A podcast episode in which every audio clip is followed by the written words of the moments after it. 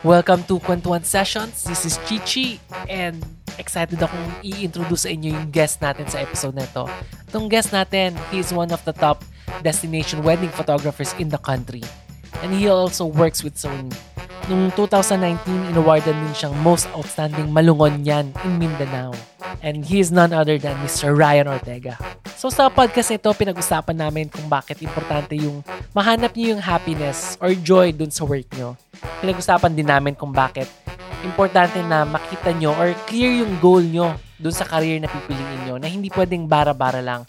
Actually, ang dami kong nakuhang information, knowledge, or kakaibang perspective kay Ryan Ortega. I really hope na enjoy nyo yung podcast nito. So, wag na mahabang introduction. Simulan na natin ang kwento. Hello, welcome to another episode of uh, Kwentuhan Session. So ngayon meron tayong sobrang special, sobra na special pa. Ah. Parang si Sansan pag guest ko ganun din eh. Sobra Okay. na special pa. So we have a very special guest. So na-meet ko to. Saan ko ba na-meet to? Nakasama sa ano. Three years ago na ba yun? Sobra, sobrang three years. Oh, ilan ba? Sa Australia yun eh. Diba? Oo. Yun yung first eh. First na magkasama tayo sa wedding. Oo. Siguro mga 2016 ba yun? 2000? Yata. Hindi ko na naisip Oh, basta date eh. ganun, basta. Pero Ah. akala ko wedding photographer yung kasama ko noon eh. Hindi Ah. naman wedding photographer, stand-up comedian yung kasama ko doon eh. Hindi, may kasama kasi tayong isang stand-up comedian din, si Carlo. si Carlo. Oh, so, Carlo, kung nakikinig ka, hi. Hi, hi, Makikinig Carlo. kaya si Carlo. Ah, sa tingin ko naman, kasi Basta- na-mention yung pangalan niya. Sobrang close yata kay ni, ni Carlo, di ba? yes, ngayon, close na kami ni Carlo. Kasi Mm. sobrang lakas niya sa Cebu. So, ganun naman sa industry natin, di ba? Kung sino yung malakas, dapat dikit ka doon. Siyempre, siyempre, no. O nga pala, sorry, hindi ko pala, kanina pa ako kwento ng kwento, hindi ko Ah. pala nabanggit. So, yung special guest pala natin yan, si Ryan Ortega. Special so, child. ano siya, isa siyang sikat. Hindi naman ah, sikat. Destination wedding photographer. di ba? Kung, ah, kung nasa wedding kayo, I'm sure kilala niyo siya. So, pero sa mga hindi nakakilala, ano nga siya, sikat na wedding photographer sa Pilipinas. Sa buong mundo na ba? Charot. Malapit na. sana, sana. Sana, di ba? Oo. Pero grabe, grabe yung bookings mo, no? Every year. Hindi, ano naman, parang mas pinipili ko na may abroad shoot compare sa local. Mm-mm. So, ang ginagawa ko, ah, instead na parang may mga kilala din kasi ako na sobrang dami nilang booking dito, kaya hindi na nila na-entertain yung mga inquiry nila abroad.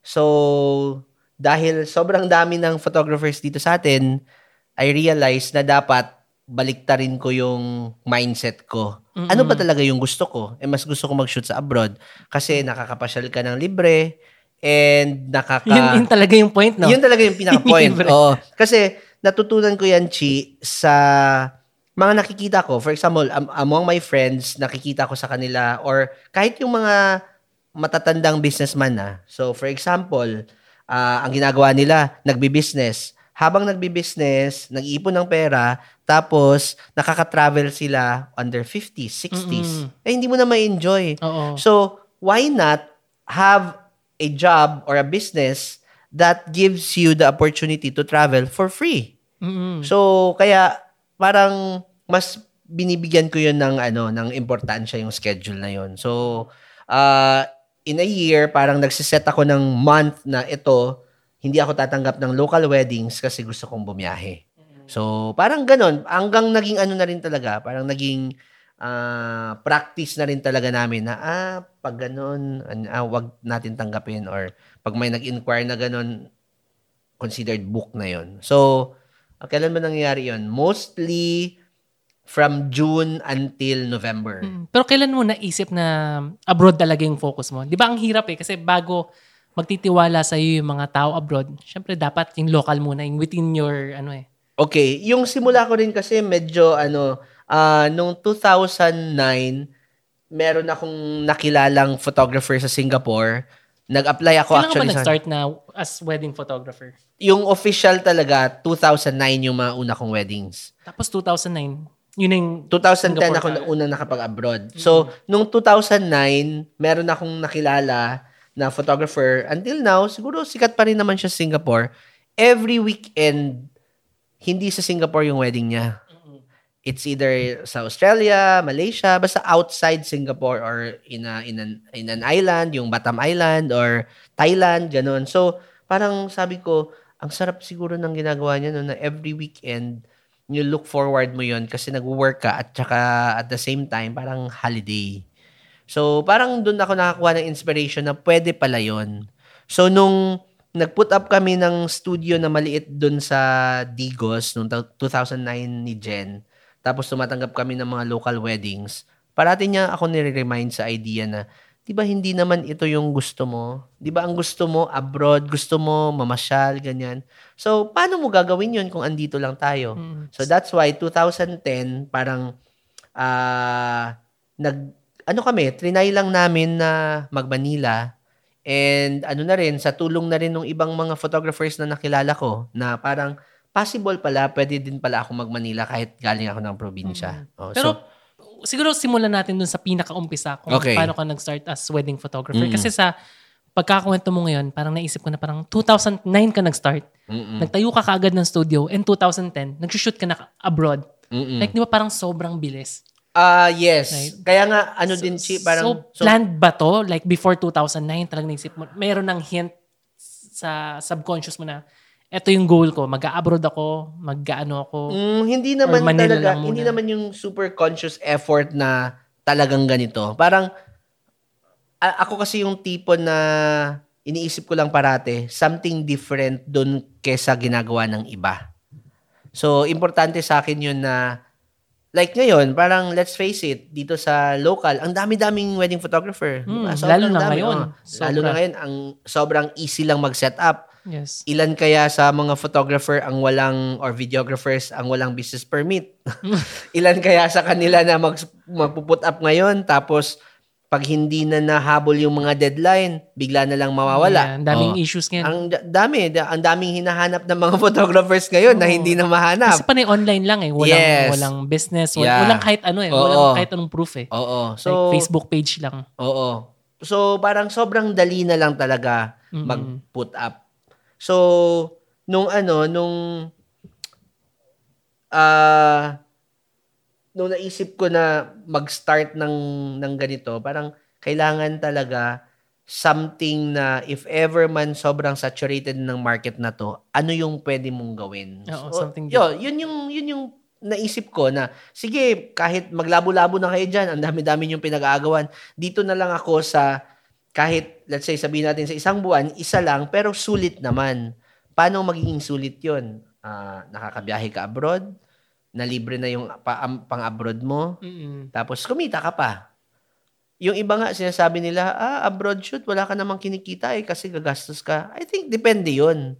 Kung gagawin mo 'yon parang once a year, talagang imi-make use mo yung punta mo doon na, ah, magsha-shopping ako kasi once na ako nakakapunta, di ba? Yes, Pero yes. kung ginagawa mo na yun on a regular basis, na parang tipong ah, sa isang taon, nakakailang ganitong ano ka, country ka, hindi na rin, ano, hindi ka, meron ka na rin discipline sa sarili mo na, Oo. eto na yung budget mo. I'm sure nakakasawa na rin Oo, na at mag-shopping saka- na mag-shopping. Oo, at saka ano rin, parang, ano, ano, ano mo na parang, ah, gamay na gamay mo na kung magkano yung magagastos, magkano yung masispend mo for your car rental, Mm-mm. saan ka magpapagas, Bilang na lahat. bilang na lahat, calculated na lahat. So, wala ka na masyadong tapon, hindi na masyadong ano, kung ilan yung kukunin mong backup.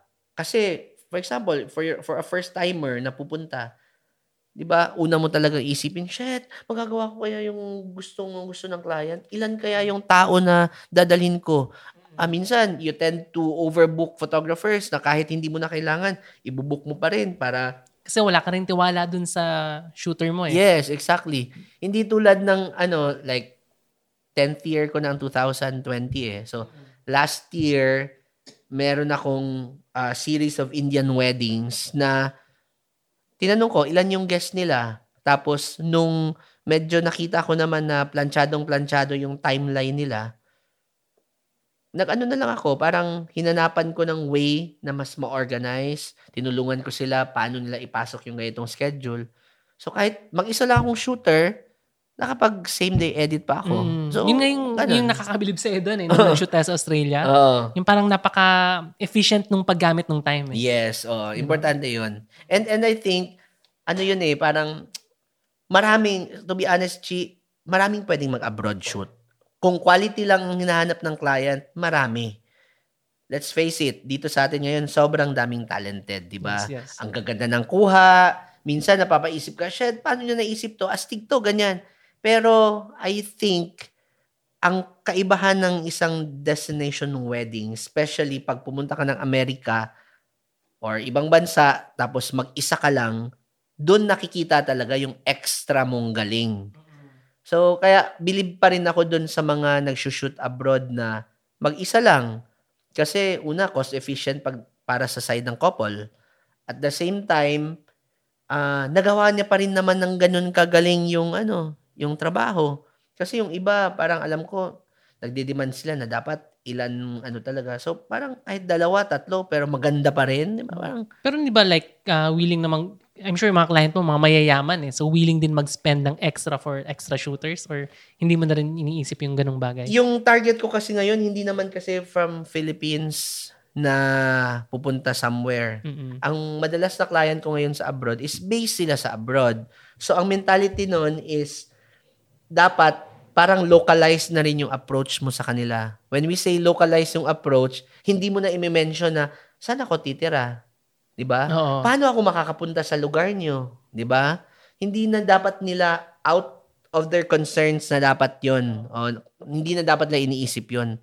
And for you to be able to get a client, dapat ganun yung mindset mo. When you present the package, dapat hindi na in, saan ka titira? Ganyan. Oo, hindi na nila isipin Hindi kahit wala ng isipin yun. hassle. Oh, wala ng hassle. Dapat hassle-free. Parang destination wedding photographer ka, pero the kind of service that you provide is localized ang dating. Oo. Oo. Oo oo nga eh, parang pag iniisip ko, like, hindi naman ano, baka ma-offend ka eh. Like, yung quality ng photos, nandoon, di ba? Mm. Siyempre, eh, yun nga, sabi mo nga, maraming talented sa Oo, Pilipinas. yeah. Pero feeling ko, ang pinaka-difference, yung alam mo kung anong spot agad, kung ano yung maganda. alam mo kung ano yung oo, lugar agad. Oo. Without asking the client, oh ma'am, saan po ba Saan maganda mag-shoot? Yes, ma'am, kayo na oo. mag-isip. Sa, Oo, ganun. ganun, oo. Yung ganong service eh. Importante yun. At saka, for example, uh, during preps, di ba, ah, yung experience natin sa Australia, yung tipong binigyan tayo ng ganitong lugar, shock, sa Pilipinas yun, ha, sa bahay magbibihis, parang,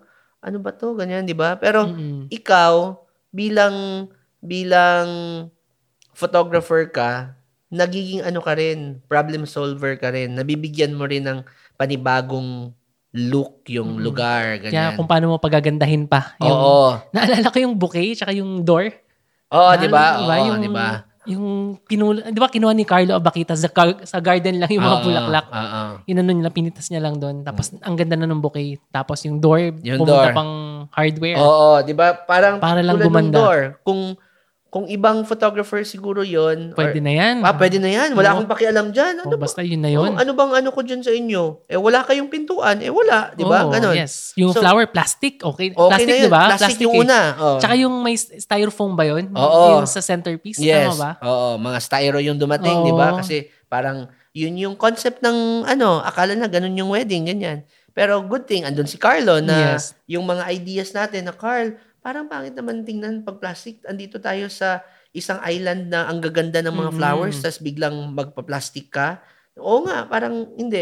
Kung iba siguro yon ano pakialam ko dyan? Oo, Eh, basta kung photographer lang ako. nasa harapan ko, that's it. Oo, tapos gagawin ko lang yung work ko as Mm. is na ganito. Wala nang question yung couple. So, sobrang laking bagay nung ano to, extra service. Oo, malaking bagay Oo. talaga.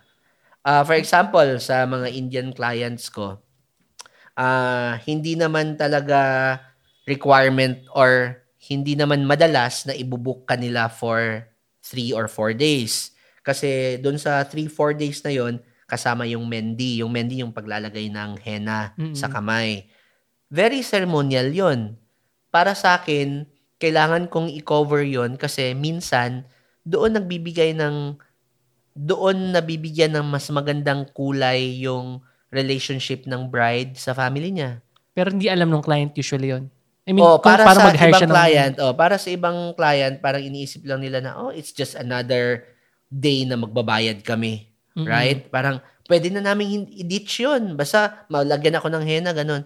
Pero para sa akin, bilang phot- wedding photographer, and I have witnessed many Mendy uh, shooting Indian weddings, nakita ko doon na, ah, dito ko pala mas makikilala si bride kung ano siya sa family niya. So, mas may emotion ba doon? Mas, oo, mas nakaka, ano siya, parang mas nabe-break yung ice, yung cultural differences naming dalawa, mas naiintindihan ko. Kasi for example, sa mga Indian, hindi lang naman isa yung klase ng Indian. Merong Indian na Punjabi. Pag sinabing Punjabi, these are the happy people.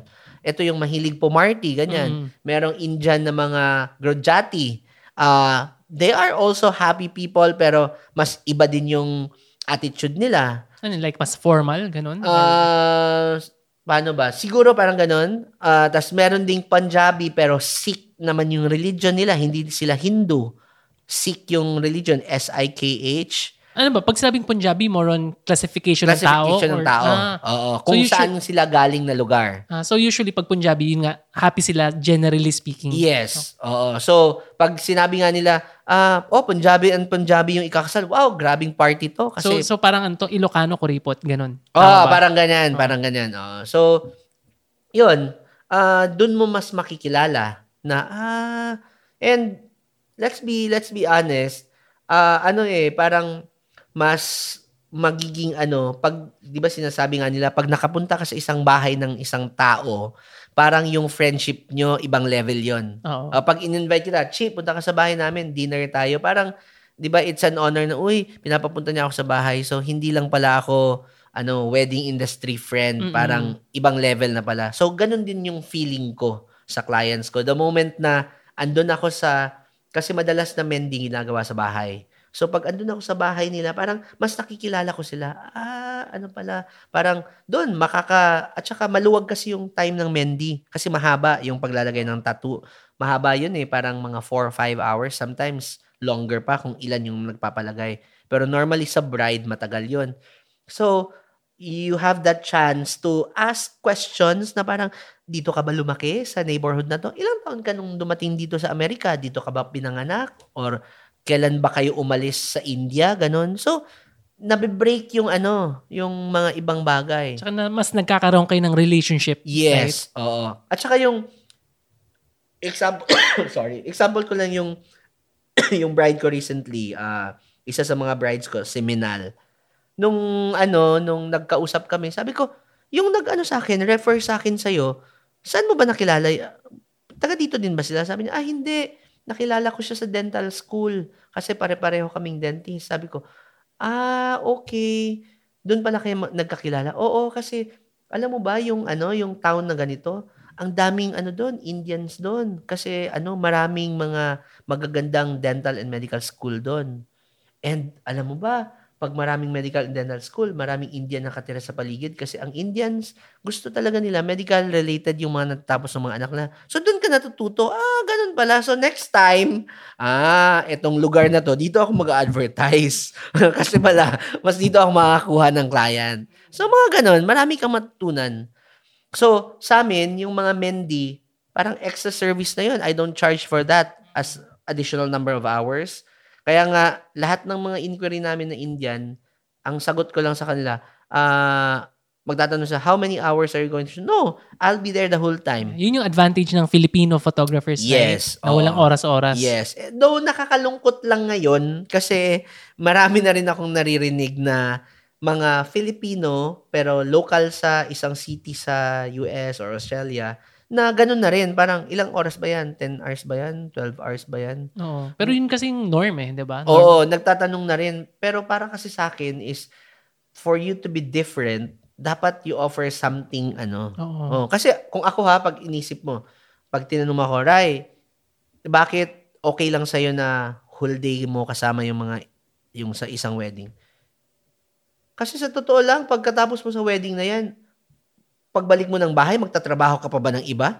Hindi na rin naman eh. Di ba? Parang naubos na yung isang araw mo. So, same might as naman. well, oh, might as well, i-dedicate mo lang mo na lang doon, marami ka pang matutunan, True, true. marami ka pang marami ka pang pwedeng maging client. Oo, tsaka yung ano eh, like, may wedding din ako dito sa ah, LA. Mm. Ah, may kasama ko puti yung ano eh, photographer. Oo. Like, syempre, um, kasi medyo na late yung wedding, ah, ceremony, reception. Pagdating ng reception, dahil ubos na yung oras niya, umalis na. Mm. So, nalungkot kami kasi hindi niya naabutan yung first dance nung daughter tsaka nung father. Mm-mm. Dahil sobrang strict sa oras. Yes. Parang di ba minsan feeling ko, konsensya mo na lang rin Mm-mm. na binayaran ka rin na sobrang laki or di ba? Di, di ko alam eh, bakit Yeah. okay lang sa kanila yung Sa ano ganun? kasi- trabaho, tra- trabaho lang, ganun ba? Siguro ganun. Kanya-kanya kasi tayo ng kanya-kanya kasi tayo ng reason bakit tayo nagsushoot. Mm-mm. Ako, nagsushoot ako ng weddings kasi gusto ko talaga yung weddings. To begin with, yung idea ko ng weddings para sa akin, bilang wedding photographer, parang ano sa akin yun, ah, privilege ko yun na nakapag-witness ako. Kaya nga, if ever, magkaibigan tayo, tapos hindi mo ako kukunin bilang wedding photographer, hindi ako pupunta. Kasi feeling ko, kulang yung pag kulang yung punta ko kasi I can do more. Feeling ko sa sarili ko, what if ako ba yung nag-shoot ng wedding niya? And yung feel ko sa wedding niya kasi personal to eh. Pero hindi ba gusto, parang gusto lang niya maging guest ka? Ah, Ganun, ayoko. di ba? Ayoko ng ganun. Kasi kunyari, ako, ang dami kong kaibigang wedding photographers. Oo. Alam nga namang mahirap mamili eh. Oo, pero ano, ako ganun yung ano ko, ganun yung practice ko talaga. Matampuhin ka pala. Hindi naman matampuhin, parang inaano ko lang na ganun kasi sa akin yung yung ang atake ko kasi sa wedding ganun, parang personal. Mm-mm. Parang So, parang pwede pa akong meron pa akong pwedeng gawin eh.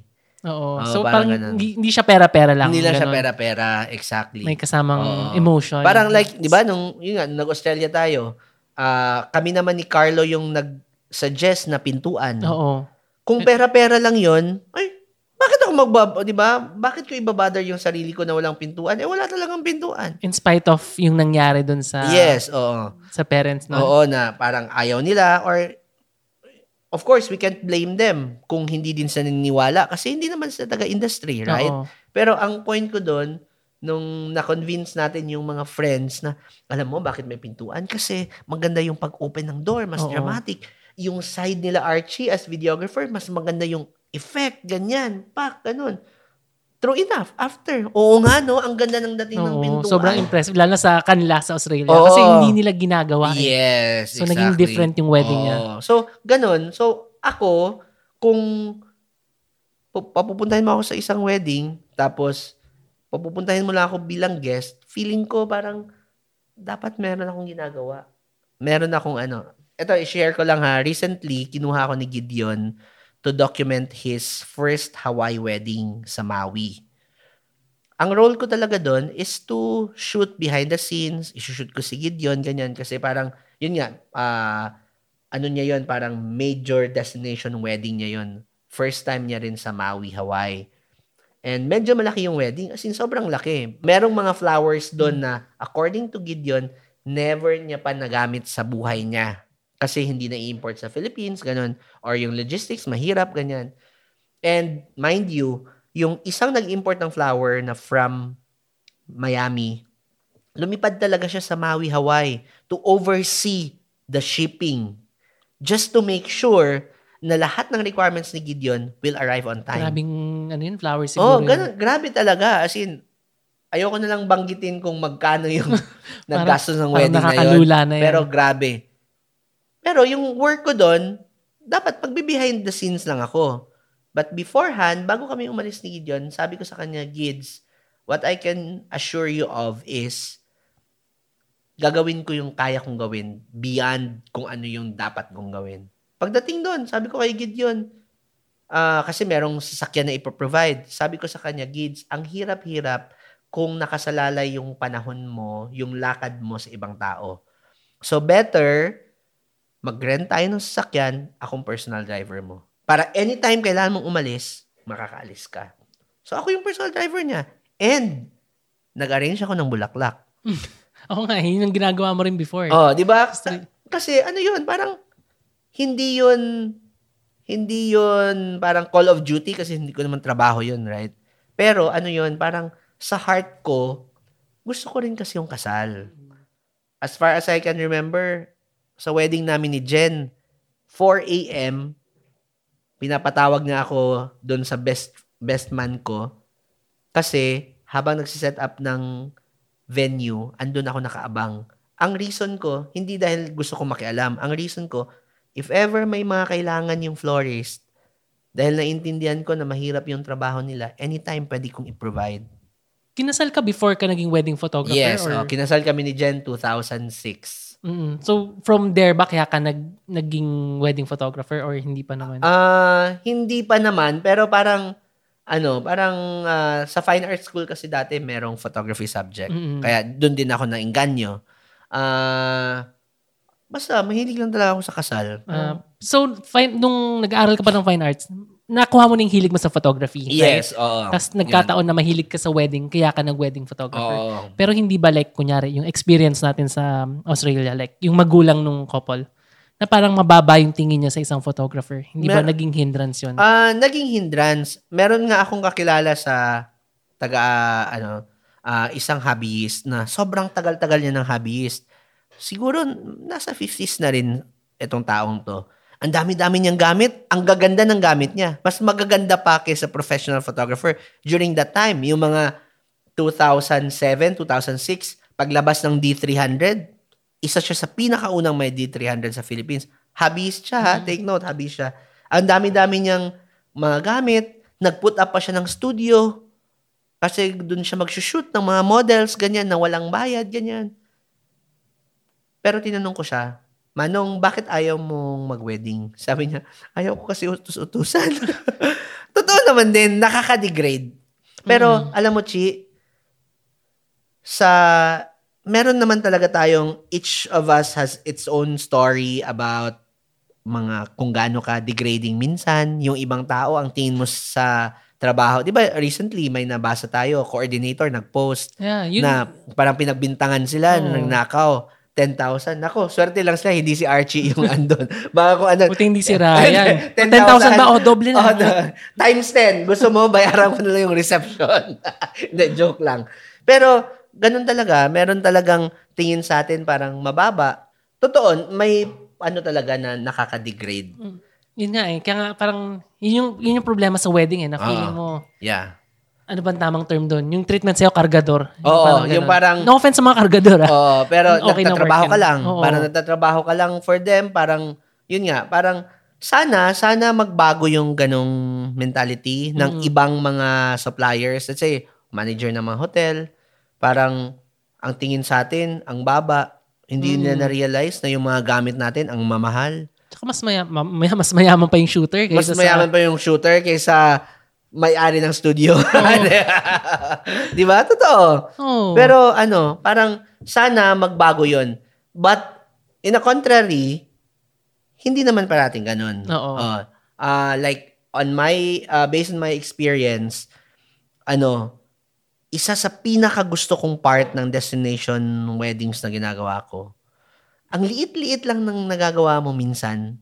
Not even close to what you do in the Philippines. Pero the appreciation. yes. Grabe. Lalo pag may SDE, no? Oo, Like, grabe. On-site video. Yung last, ano, yung last Indian wedding ko nung December 6 and 7, 5, 6 and 7, siguro ang natanggap kong hug mula sa guest and sa couple, sabihin mo isang daan. Parang sobrang special mo na parang Mm. yung isang gru- ah, isang groomsman doon, nakita niya ako, sabi niya, here you go again. Parang, ah, two weeks ago, andun ka sa wedding na pinuntahan ko. Tapos the other day, yung kapatid nito kinasal, andun ka rin. Ngayon, andito ka rin. Parang, hindi ka ba napapagod? Pero salute ako sa'yo. Sobrang hanga ako sa'yo kasi nagagawa mo to. And parang, ano, parang, masayang masaya ka kasi sa ginagawa mo. Yung tipong ganun, minsan dito sa atin, parang nakakalungkot lang kasi you don't get the same appreciation. Or baka, ano, cultural thing ba to? Or masyadong spoiled lang yung mga Filipino couples?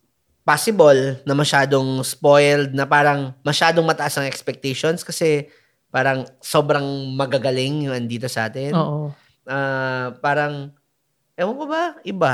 Iba eh. Iba din, iba. Kasi yun nga, nung shoot ako abroad, talaga may hug, may talagang, parang, alam mo, bidang-bida ka. Oo. Pagdating dito, okay, may konting palakpak. Tapos na. Tapos na, yeah. Wala na. Although, yung couple, usually appreciative. Oo. Pero yung mga guest, yung mga Mm. ibang nandun sa wedding, Iba. iba. Meron kaming naging wedding ni Justin uh, last year sa Ng Florida. Zumbax, Justin ng Ah, Zumbax. Justin ng Zumbax. Last year. Uh, Indian wedding, partly Indian wedding. Indian yung lalaki, ang babae, ano, ang babae American. After ng wedding, ah, after ng slideshow, lumabas ka agad kami. Tapos nagligpit ng gamit. may mga lumapit. Siguro mga, ano sila, mga anim na couple. So, 12 sila lahat. Parang, sino yung gumawa nun? Sabi namin, ah, sabi nila Justin siya. Kaya, what the fuck? Gumanon siya. Parang, sorry ha, sorry sa Oo. effort. What the fuck? Ganyan. Parang, bakit ngayon ka lang namin nakita? Sobrang swerte naman ng friend namin na natagpuan ka nila na pwede palang ganito. Sana yung sa wedding namin, merong ganito.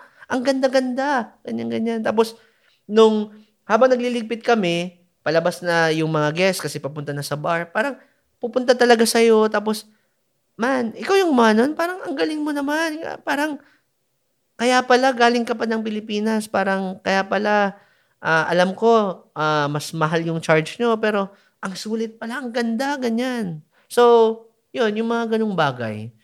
At saka, mapapansin ko rin, iba yung, ah tulad yan, ah, for example, from that wedding, pinost ko, talagang magme-message yung nanay, thank you ha, na pinost mo sa Instagram mo, ganyan. Hanggang ngayon, hindi pa rin ako makapaniwala. Ang ganda-ganda ng ginawa mo. Tsaka minsan yung ano, no, nagkakaroon ka rin ng, after nung wedding, yung relationship, yung nakakausap mo pa, Mm, nakaka... Yeah. Yung, yung ano, hindi na, siguro ang kaibahan lang, hindi tulad ng mga Filipino na mga based abroad. For example, after the wedding, magme-message talaga sa'yo na, uy, pag bumalik ka ng New Mm. York, kain naman tayo, ganun. Mm-mm. Though ang mga ibang lahi, hindi naman ganun. Pero, ano sila, appreciative sila na parang, parang walang katapusan na nagte-thank you. Oo, ganun. tsaka parang ang- sa akin, ang dating, parang blessing pa na nag-shoot. Hindi man blessing, ano ba tamang term doon?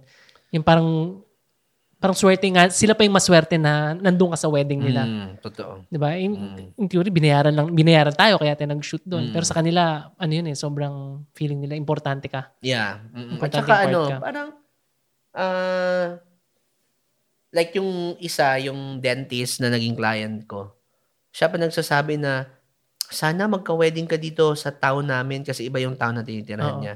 Hayaan mo, maghahanap ako. Parang, Siya ba- talaga, parang hindi mo naman kailangan. Hindi, kasi gusto ka namin makita para man lang pagpunta mo dito, siguro makapag, ano ako sa iyo ng mga free services ko dito sa clinic. Parang Mm. gumanon pa siya.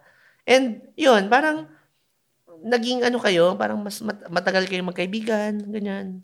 Iba, iba yung relationship. Pero, yun nga, mag, okay mag-shoot sa abroad, malaki yung kita. Mm. I mean, sobrang, yung experience, grabe. Mm. Pero I'm sure meron ding mga, ano ba, hindi naman negative eh. Like, Yeah, meron, parang, una doon, business-wise, marami kang madidecline dito locally.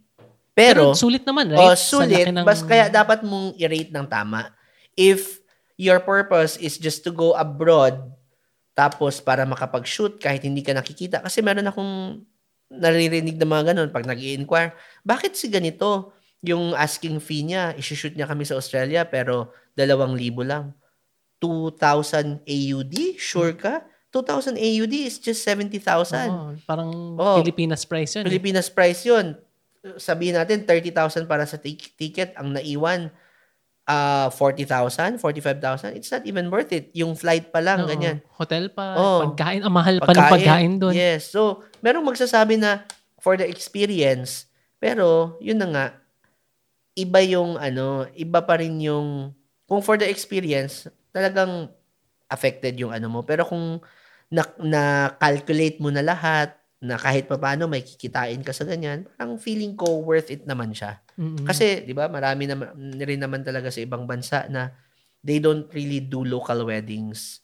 Yung isa kong idol, si Fer Waristi, Oo. oh, hindi siya nag-shoot ng local. Puro talaga abroad. abroad ba yun? Oh, puro siya abroad. Ah, outside Mexico, kung nakaka-shoot siya sa Mexico, parang bihirang-bihira, parang isa, dalawa sa isang taon. Pero, nag-shoot siya ng 40 weddings outside Mexico in a year. Parang ang target niya is 20 to 40 in a year. Para sa kanya, sulit na. Oo. Kasi parang napag-aralan niya na kung saan siya makakasave, ganun.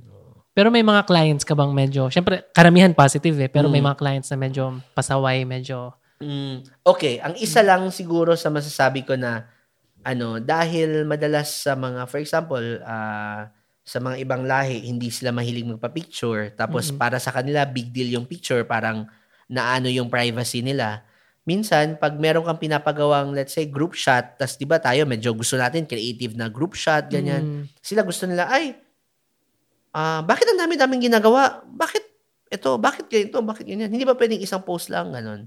Yun lang siguro ang complaint ko na maraming mga part ng entourage na mareklamo, ganyan. Ah, Oo. Kaya sinasabihan ko minsan, pagbigyan nyo na, ah, the couple will only get married once. So, just, ano, just cooperate. Oo. Oh, Nung umattend ako nung workshop mo, kailan? Matagal na rin yan yung workshop na yun. 2016? 16 ba? 15? Ewan ko. Before, basta before Australia. Ano pa yun? After Australia. Yes, ah, after Australia. Nakwento mo yung tungkol dun sa isang Indian wedding mo Mm. na nagka-problem na parang, ano, ini- inipit ka sa hotel? Like, parang nil- nilak ka doon Ah, na actually, may, it's may not guard India, ka. it's not an Indian Middle wedding. East ba? It's a wedding in uh, in the Middle East. Hindi ko na lang papangalanan kung anong kung anong city and anong country. Ah, so, 'yon parang ano, ayaw nila na since pupunta ako doon, gusto nila exclusive sa kanila. So, merong days na kahit walang shoot, pinapapunta nila ako doon kung saan sila nakatira. Tapos, akala ko merong shoot na gagawin, merong seremonyas na gagawin. Sasabihin, merong ceremony na gagawin dito, parang merong religious ritual. Nakasama kami, pumunta ka dito, pagdating doon, walang nangyari. Kasi ang gusto lang pala nila, parang i-hold ka lang para hindi ka makagala or mag-shoot ng iba. Ah, same couple din yung sinabihan ko na, sino magbubook ng ticket? Sabi niya, kami na magbubook. Sabi ko, ah, i-refund mo na lang ako. Ah, reimburse mo na lang ako. Ako na magbubook. Sabi niya, hindi nga kami na magbubook. Sabi ko, okay. Meron kasi ako nakitang flight.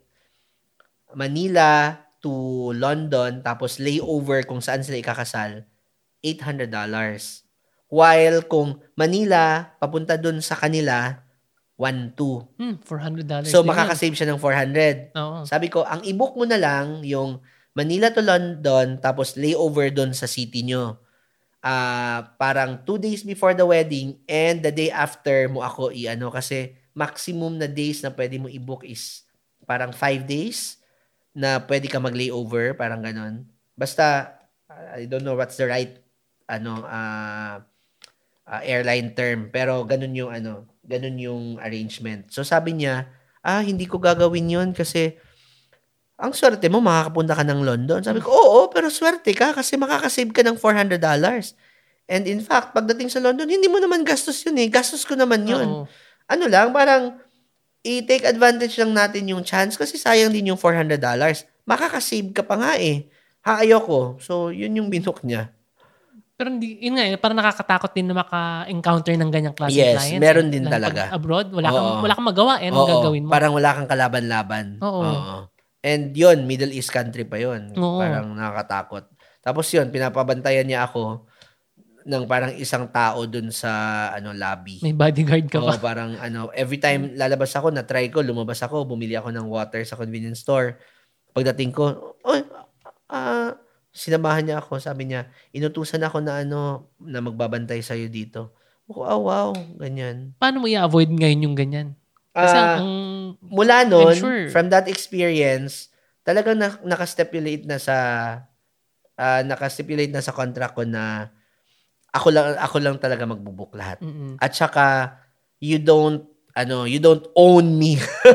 you don't own ano, me. nasa contract na nag, Hindi, parang ini-explain ko na pag yung wedding date nyo, November 28, ang responsibility ko sa inyo is November 28 lang talaga. Oo. Except lang kung kinumit ko sa inyo yung a day before na rehearsal dinner. Oo. Let's say, assuming na may rehearsal dinner kayo, pag kinumit ko sa inyo yon committed na ako doon. Pero pag sinabi nyong 28 lang yung kasal nyo, sa 28 lang talaga ako Oo. nyo pagmamayari. Ganun. Ang hirap, no? Pag Mm. ano. Yan. Ito. So, pagmamayari talaga yung term, no? Oo. Pero may ganun eh, kahit naman dito eh. Yeah. Na feeling nila pag binayaran ka, they can Bayad do na yung buong buhay mo. Buhay. Yan yung mga reklamo usually ng mga coordinators eh, di ba? Na Yeah. feeling nila, ano sila, parang ginagawang atchay. Mm. Pero hindi naman. Pero yun na, ilang years ka nag-wedding? Like from 2009 to... Oh, so, ano yun, officially, 2000? chi, 2010 ang Ryan Ortega photo. Mm-mm. Oo. So, 10 years. To 10 years. So, wala ba yung burnt out doon? Like, ako kasi umabot na ako sa ganung point eh. Meron. Seventh year, Meron, Chi. naumay na ako. Yan na Siguro, ang hindi lang nakakaumay sa ginagawa ko kasi mula 2010 hanggang ngayon, ano, parang balanse pa rin yung abroad and local. Kaya wala siyang umay. Mm-mm. Kasi hindi naman, hindi ako nauumay talaga sa abroad. At saka, nagle-level up dapat yon Kung noon, nag-economy ka. Business class na. Later on, medyo nakaka-demand ka na sa client.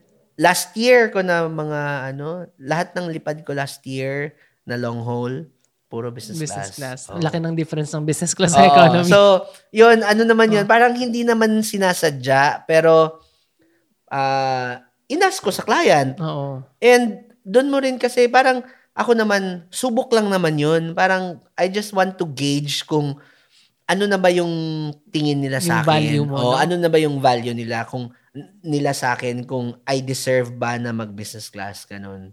So, yun. Tapos, sinundan ng another set of weddings na parang every wedding, meron ka naman talagang budget for transportation. So, parang nakakuha ako ng mga magagandang deals. And syempre, parang sa 10 years, almost 10 years ko na, so last year was my ninth year. So, 9 years na akong lumilipad. Marami na rin akong miles. So, yun, nagagamit. Mm. Kaya ano, ganun din. Kaya siguro walang umay. At saka, na-mention ko ba sa'yo yung ano, meron akong company ngayon. Hindi naman company, pero yun yung isa kong pinagkakabisihan, yung tinatawag ng Wonder. Mm, yeah, yung Oo. tourist. Yung oh, parang ano tour guide. Tour Yan, parang ganyan. Parang, Social na tour guide. Ah, social tour guide. So, yun, isa yun sa ano, icebreaker. Kasi ibang experience, ibang experience din talaga and sobrang satisfying kasi pag nakita mo yung client na ano, parang hindi mo pa ngayon hindi mo pa ngayon makikita makikita yung long-term im- impact sa kanila eh. Pero I'm sure na hanggang mamatay sila, dadalhin nila yun habang buhay. Kasi parang, pumunta ako ng Spain.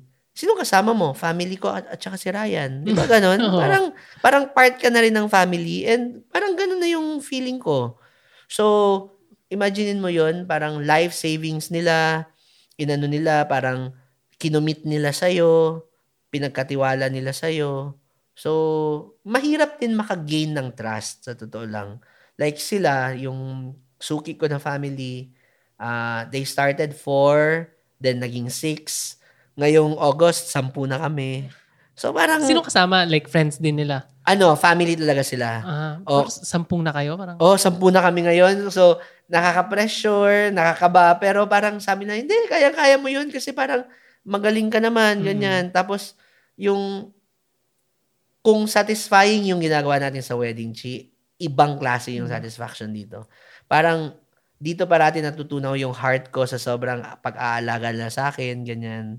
Kaya sobrang nakakatuwa. siguro passion mo talaga yung travel. Feeling Oo, ko more on siguro. travel kaysa sa wedding eh. Oo. baka ganun. kung wedding lang, baka hindi Hindi. hindi ganun. Totoo, totoo. Diba? Feeling Yung ko. Mm. travel eh. Kasi parang si Sansan yan, no, kinakausap ko. Pagdating sa travel, pagdating sa ano, sobrang... Excited Oo, siya. lahat Ah. ng itinerary, Yan. susulatin niya. Pero pag ibang bagay, wala siyang pakialam. Walang...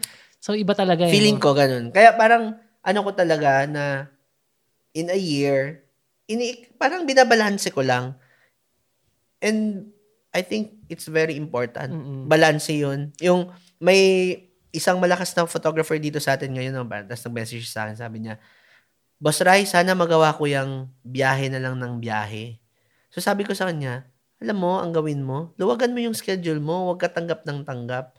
Sabi niya, eh sayang eh, ano din yun, income din yun. Sabi ko, ah, yun na yung maging problema. Kailangan talaga meron kang isakripisyo. Pag nasacrifice mo na yon, pag natutunan mong isacrifice yon, kaya siguro, Chi, nakakatulong din kung medyo less yung bisyo mo. Ako kasi wala din akong, wala naman akong bisyo eh. Kain lang. Kain lang. Mhm. Hindi naman ako um, mahilig sa mga kung ano-anong hobby-hobby na siguro may katuturan sa iba, pero para sa akin, waste of money lang yan. Yung parang ah, ano-anong hobby ba. Let's say, yung off-road, off-road, mga ganyan. Mm. Yung mga, good thing, hindi ako marunong magmotor kasi siguro, mahal na hobby mahal, rin yan. mahal na hobby din yun. Pang mayaman lang yun. So parang, good thing na happy na ako na andito lang sa bahay, pag walang ginagawa, nanonood ng ah, whatsoever, nagbabasa ganyan, nag, nakikinig-kinig kahit ano-ano. Kasi ano, ganun, parang balance, parang travel talaga yung ano. Pero speaking of balance, sige, nakita ko kasi yung schedule mo sa abroad eh. Parang tuloy-tuloy every month Mm. nasa abroad ka eh. Syempre isang lugar, hindi lang naman one day, one day, Yeah. two days, Yes. more than a weekend eh.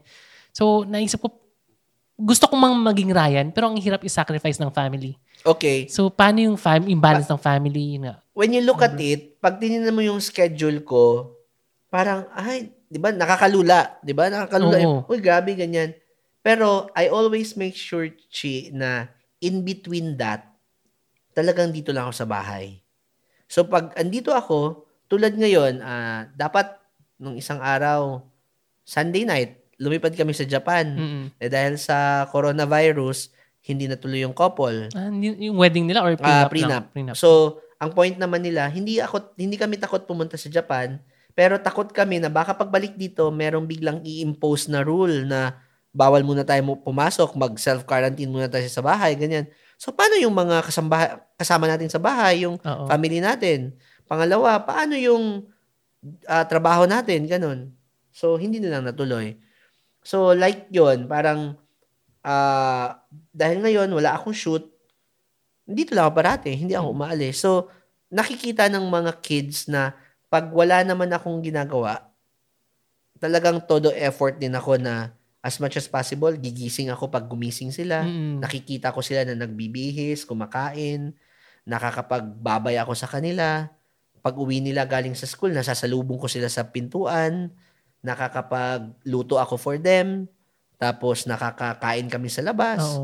Ganun. Parang bawi-bawi lang. ganun. Bawi lang. Oo. Kasi like last year, ba, two years ago, may meron kang schedule na talagang ilan, six months? Oo, tuloy-tuloy. Oo. Oo. So, in between nun, merong mga uwi-uwi.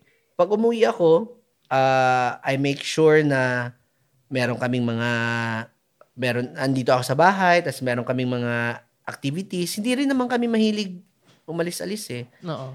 Manunood ng sine lang. Meron, merong time noon na pag uwi ko, darating ako dito ng, let's say, parang 7 o'clock. Darating ako dito sa bahay ng 9. Sasabihin ko, oh, bi- bihis na kayo ha. Pagdating ko dyan sa bahay, drop ko lang yung bagahe ko. Last full show tayo. Yung mga ganun.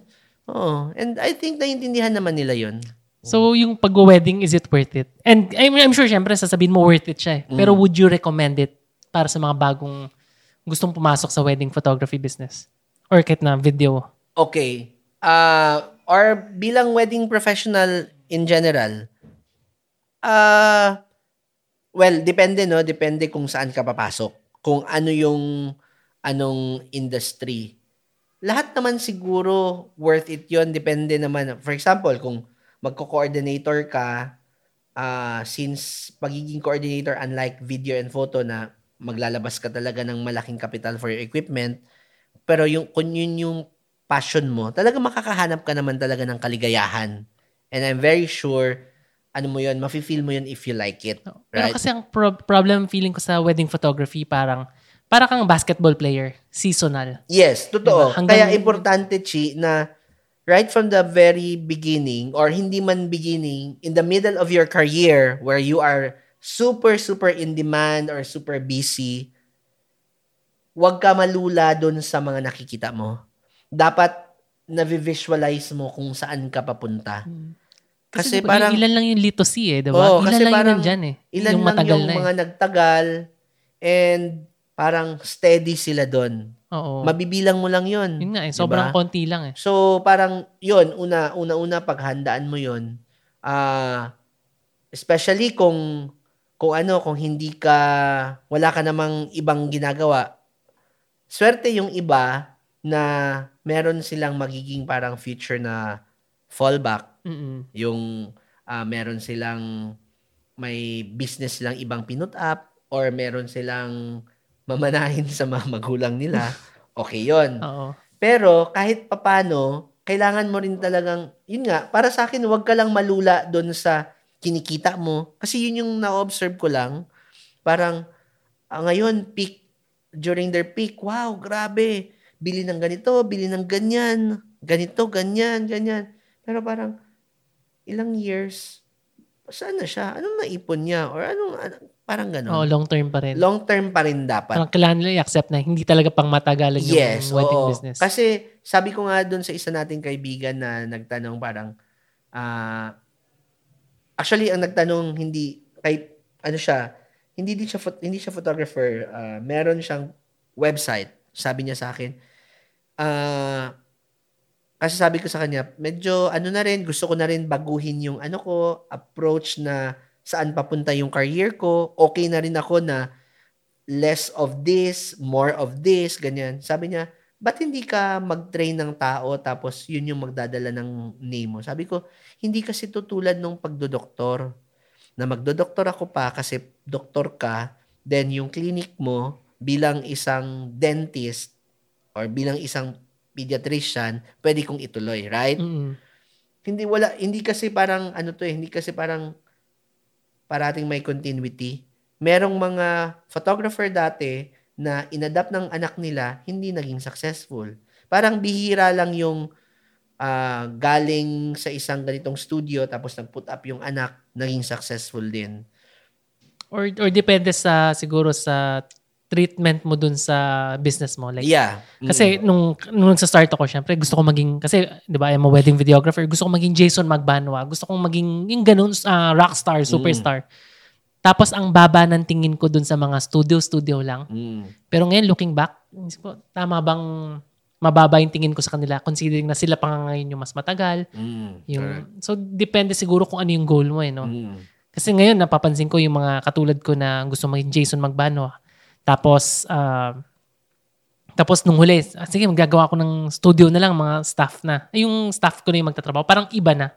Parang feeling ko yung mga taong gumagawa nun, yun yung mga pabagsak na. Parang too late na. Yeah. So may ganun akong feeling. So inisip ko, siguro dapat umpisa pa lang, alam mo na kung anong treatment mo sa Yes. business mo. Eh, no? Oo. Dapat mo meron yung- ka ng ano, yung yung vision mo dapat ano masyado, masyadong long term dapat. Mm-mm. Yung hindi pwedeng kung ano lang yung present. Eh, pero, it's not a common case, Chi. Bakit? Halos lahat naman kasi tayo nagsisimula as hobbyist. Mm-mm. Passion eh. Passion kasi to, bro. Kaya ayoko ng pera-pera, bro. Kasi ang studio, pera-pera yon Madalas. Oo. Oh, gusto ko studio. Sampung team sa isang araw kasi gusto ko kumita. Bro, konti passion dyan, bro. Kasi parang businessman ka lang yan. Hindi ka videographer. Tama? Oo. Parang ganun yung logic. So, ngayon, as of this moment na nag-uusap tayo, parang it's like a, ano, ah, parang confirmation na hindi parating passion. Oo. Mm. Minsan, kasi pwede man passion, pero hindi sa photography lang. Ah, Passion as an entrepreneur. Yes, Ganon. oh, dapat ganun. So, ganun din. Ganun din yung, ano, personal learnings ko. Parang isa yon na bakit nga hindi ko ginawa yon dati. Ako din, natanong ko rin yun sa sarili ko. Bakit nga ba hindi na lang ako nag-put up ng ito? Nakapag-train sana akong maraming tao, tapos tuloy-tuloy sana yon Pero again, igigage mo kasi kung masaya ka ba? Oo. Naging masaya depende ka ba? sa ano mo talaga Oo, goal. depende sa goal mo. Depende sa level ng saya mo. Minsan nga, di ba? Shucks, ang baba naman ng singil niya. Di ba? Common Oo. question yon Or common statement yon Ang baba ng singil niya, may kinikita pa kaya siya doon? Ang mamahal pa ng gamit. Pero, pwede ka lang niya sagutin, eh, masaya na ako dito eh. Anong pakialam mo? So, iba-iba. Iba-iba. Iba-iba tayo ng purpose na pumasok tayo sa wedding. Ang iba pumasok sa wedding kasi wala na ibang nakitang trabaho.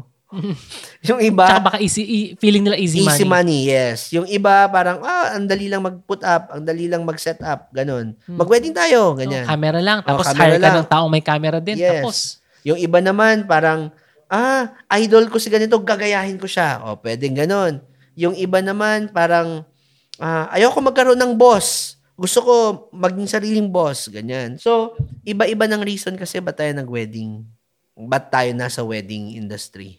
Ano yung advice na mabibigay mo sa kanila? Just in case gusto nila talagang mag-wedding. Mm, yun, unang-una dapat ano, ah bago ka pumasok kasi iba't ibang stages, 'di ba? Ang advice ko doon sa mga papasok pa lang, ano, play it fair. When I say play it fair, kumuha ka ng business license, magbayad ka sa tao ng tama para malaman mo na masyadong mababa yung singil mo Mm-mm. Para hindi masira yung industry. para hindi masira ang industry. Kailangan talaga ganun muna. Sige, sabihin na natin hipokrito na hindi natin isipin muna yung sarili natin pero kung gusto mo hindi mamatay yung industry na to, kung mahal mo yung industry na to para hindi siya mamatay, start it right Mm. by of course getting a license, etc. Hindi hindi ano, parang hindi dapat excuse na bago pa lang naman ako eh. So dapat muna hindi muna ako kumuha ng mga business whatsoever. So yun yung ano ko sa mga magsisimula. Pangalawa, yung sa magsisimula, dapat anuhin nila parang i i-plot na nila kung ano pala ano yung magiging tumbok nila. At saka wag nila masyadong ta- taasan yung expectations nila. Kasi what might work for Juan might not work for Pedro. yeah, right? yan yung isang natutunan ko sa wedding din eh. Mm-mm. Na ang daming advices. Pero minsan depende sa situation. Yes. Merong effective sa kanila pero hindi Mm. effective sa'yo. Kanya-kanya. So, you have to yeah, ano rin talaga. kanya-kanya talaga. Pero, li- pero listen pa rin, di ba? Listen, pero i-weigh mo muna Yeah, maayos. correct. So, for example, parang, ah, yung mga, for example, ah, yung hindi nakakakilala sa'yo, hindi pala nila alam na ito palang photography, hindi mo pala talaga main source of income to. Oo. Katuwaan mo lang pala kasi marami ka palang pera, ganyan. Pero, pag nagbigay sila ng advice sa'yo, ay, sasabihin mo minsan, ay, hindi naman talaga applicable sa akin yan kasi hindi naman nila alam na marami naman akong pera. Yung mga ganon, di ba? Oo, true. Pero minsan may advice sila na ganito. Ah, hindi kasi na wala kasi ang idea na aside from photography, meron akong ibang pinagkakakitaan. Mm-mm. Yung ganon. So, ano na lang siguro mga general na lang, mas general. So, yun yung advice ko doon sa mga nagsisimula. Yung mga nasa industry naman ngayon na malakas, unang-una enjoy mo yung pagiging malakas mo. Kasi ah sa mga lahat ng nakilala ko sa industry, hindi naman talaga yun nagtatagal ng sobrang ilang years. Parang meron ka talagang specific year or years that you can be considered as yun yung pinaka-peak ng career mo. Tama. At the same time, i-lead mo yung, use that one to lead your career kung saan doon papunta. Kung ano nga yung gusto mong mangyari. Mm. Oo. So, uh, assuming na meron akong peak years, syem- syempre ako lang makakapagsabi ng chi, di ba? So ako, sabihin ko sarili ko, meron akong peak years. So yung peak years ko na yon uh, I would say na nagamit ko naman siya ng tama. Uh, to my advantage na ngayon parang nakakapag-harvest na ako doon ng mga ano, ng mga ma- magandang bunga. Oo, yun. Mm. Though, though it doesn't really translate automatically to cash or money, pero dun sa ibang bagay. Mm. Ako feeling ko yung connection eh. Yun Oo, yung yun. bagay. Connection. At saka, yung connection na yun, nakaka-lead sa ibang bagay na Yes, nagbubukas ng ibang opportunity. And, kahit andito ka na sa industry na to, tas malakas ka, don't stop yourself in, ano, in pursuing some other things na you are also passionate about. Next, yung ano, kung meron kang mga pwedeng things na pwede pang gawin outside this one and still you can do this at the same time, yun, entertain mo rin yun. So are you saying na yung wedding business, ano lang talaga siya, panandalian, parang kailangan usually meron kang iba pang goal maliban doon? Or Para sa akin, para sa akin ganun. Ngayon, ano, so ah, parang stepping stone lang ba usually ang wedding? Ah, depende kung anong definition mo ng stepping stone eh. Yung iba, parang stepping stone to a greater ano pa er, career related to photography. Mm-mm. For example, ah ah ano ako parang ngayon wedding yung tumbok ko pero later on mag ano na ako magbo-branch out na ako sa corporate. Ah, Mm. look at Mayad, 'di ba? Parang si Oo. Mayad yung ano, isa sa pinakamagandang Business-wise, ang ganda nung setup Oo, niya. isa sa pinakamagandang ano siguro ngayon, parang business model yung kay Mayad na parang when you look at it, sila Fiel dati, sila Alvin, sila Jose, sila talaga yung nagsushoot. Even si Sheena, nakasama ko pa yan dati, Oo. nagsushoot. Oh, they're very passionate about it. They're really, really good uh, doing that thing, right? Pero nag-ano na siya, parang nag-spread out na siya sa like ngayon, si Sheena, CEO siya ng Maya Creatives. So parang, nag-ano na, nag-branch out na into some other stuff. Hindi na lang yung pag-shoot ko ni yung pagmamanage. So, ganun. So, stepping stone, like si Mayad, siguro yon uh, start siya, yun yung passion niya, tas stepping stone niya yon for a greater, greater uh, corporate feel ng company nila. Ganun na ngayon. Ngayon, ang laki na ng Mayad. Oo, diba? grabe. Ganun. Sobrang, sobrang impressive sa Oo. lahat ng wedding, ano ba yun? Wedding Outfits, photography oo, video. yeah. Siya, So, siya talaga. Yeah. So, feeling ko ganun. Sa akin naman, parang, ah, dahil dito sa photography, parang, naano ko, may napatunayan ako sa self ko. At the same time, may napatunayan din ako dun sa mga taong hindi naman talaga totally naniniwala kung ano yung capability mo. So, kahit papano, ano yun, parang, it's my stepping stone para sa ibang bagay na pwede na akong pagkatiwalaan. So, parang feeling ko ngayon, ah it's easier na for for for example, yung sa family, it's easier na for them to to entrust me uh, bigger things kasi kahit papano meron akong nagawa na hindi nila na-imagine na pwede kong gawin. Yun. Mm. Ah, tapos yun, di ba, na-mention ko sa'yo na last year, binigyan ako ng award ng ano, Oo, yung gawad ng parangal. oh, ba yun? Gawad Parangal, Parangal, oo. ah, most outstanding malungon yan. Kasi yung parents ko, Chi, ah, for more than 35 years, sa ano naman talaga sila nakabase? Malungon, Sarangani Province. Hindi naman talaga kami Davao. Pero syempre, pag sinabi ko, sa taga Malungon kami, wala naman nakakaalam kung Oo. saan yun. So, Tatanungin ko kung ano yung malungo Oh, yan. eh. So, ang pinaka, ano kasi, parang like ako, nag-elementary ako sa Davao, nag-high school ako sa Digos, which is part ng Davao del Sur. Tapos nag-college ako sa Davao. Kaya I identify myself as taga Davao. Pero, ang ano talaga, yung parents ko, sa Malungon talaga base yung business nila. Kaya, ah, parang, yun, yung photography ko, naging daan para ma-recognize ako ng Malungon Mm-mm. as as an outstanding citizen and parang sa part ng parents ko parang nakakita din sila na ano, ah, possible din okay din pala yon hindi natin nakikita yun, hindi natin nakita yun. Yung parents ko, 35 years na sila nagbi-business doon pero hindi naman sa binigyan ng parangal Oo. na most outstanding malungon yan. 'Di ba? So parang ano siya, magandang way din siya na ano. Iikot ko lang ulit ha, kasi Ah. pumasok lang uh, sa parents eh. Ah. Naisip ko lang na hindi ba sila against sa photography business? Medyo bumalik lang tayo sa una pero Ah, ano? ko kung nag, nag ano rin ba sila. As Ay, far as I can remember, dati, nung, kasi ang simula ko, Chi, nung bago ako nag-Manila, sumasama ako sa isang photographer ah, na, nag, na dito sa Manila naka-base. So, nakailang weddings din ako sa kanya. Kay Nelwin, Nelwin Oo. Uy. Oh. Hindi ako mahiya magsabi. Of course, that's Nelwin. So, nakailang weddings ako na sumama sa kanya. Tapos, ah every time na nagpapahatid ako sa tatay ko sa airport, bang, hatid mo nga ako sa airport, please, ganyan. Kasi, lipad ako na Manila bukas.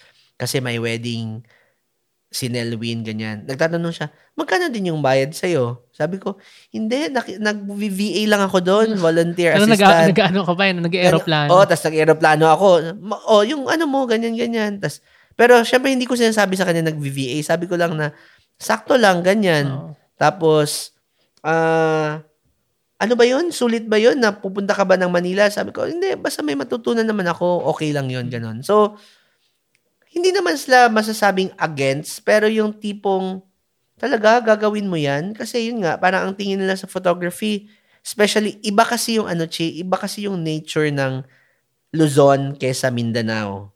Iba yung nature when it comes to yung mga corporate stuff na ganito, na mga parang, doon sa atin, para, ah, doon sa amin sa probinsya, hindi naman nagpapa-corporate shoot ang ang mga farmers. Wala namang ganun. Oo. Pero dito, mag-ano lang, magbubukas lang ng, ah, sabihin natin, eh, parang ganitong scale. Yung isang farmer, ang laki-laki ng farm niya, thousands of hectares, pero wala naman siyang kinukuhang corporate videos Oo. para sa Wala events namang nila.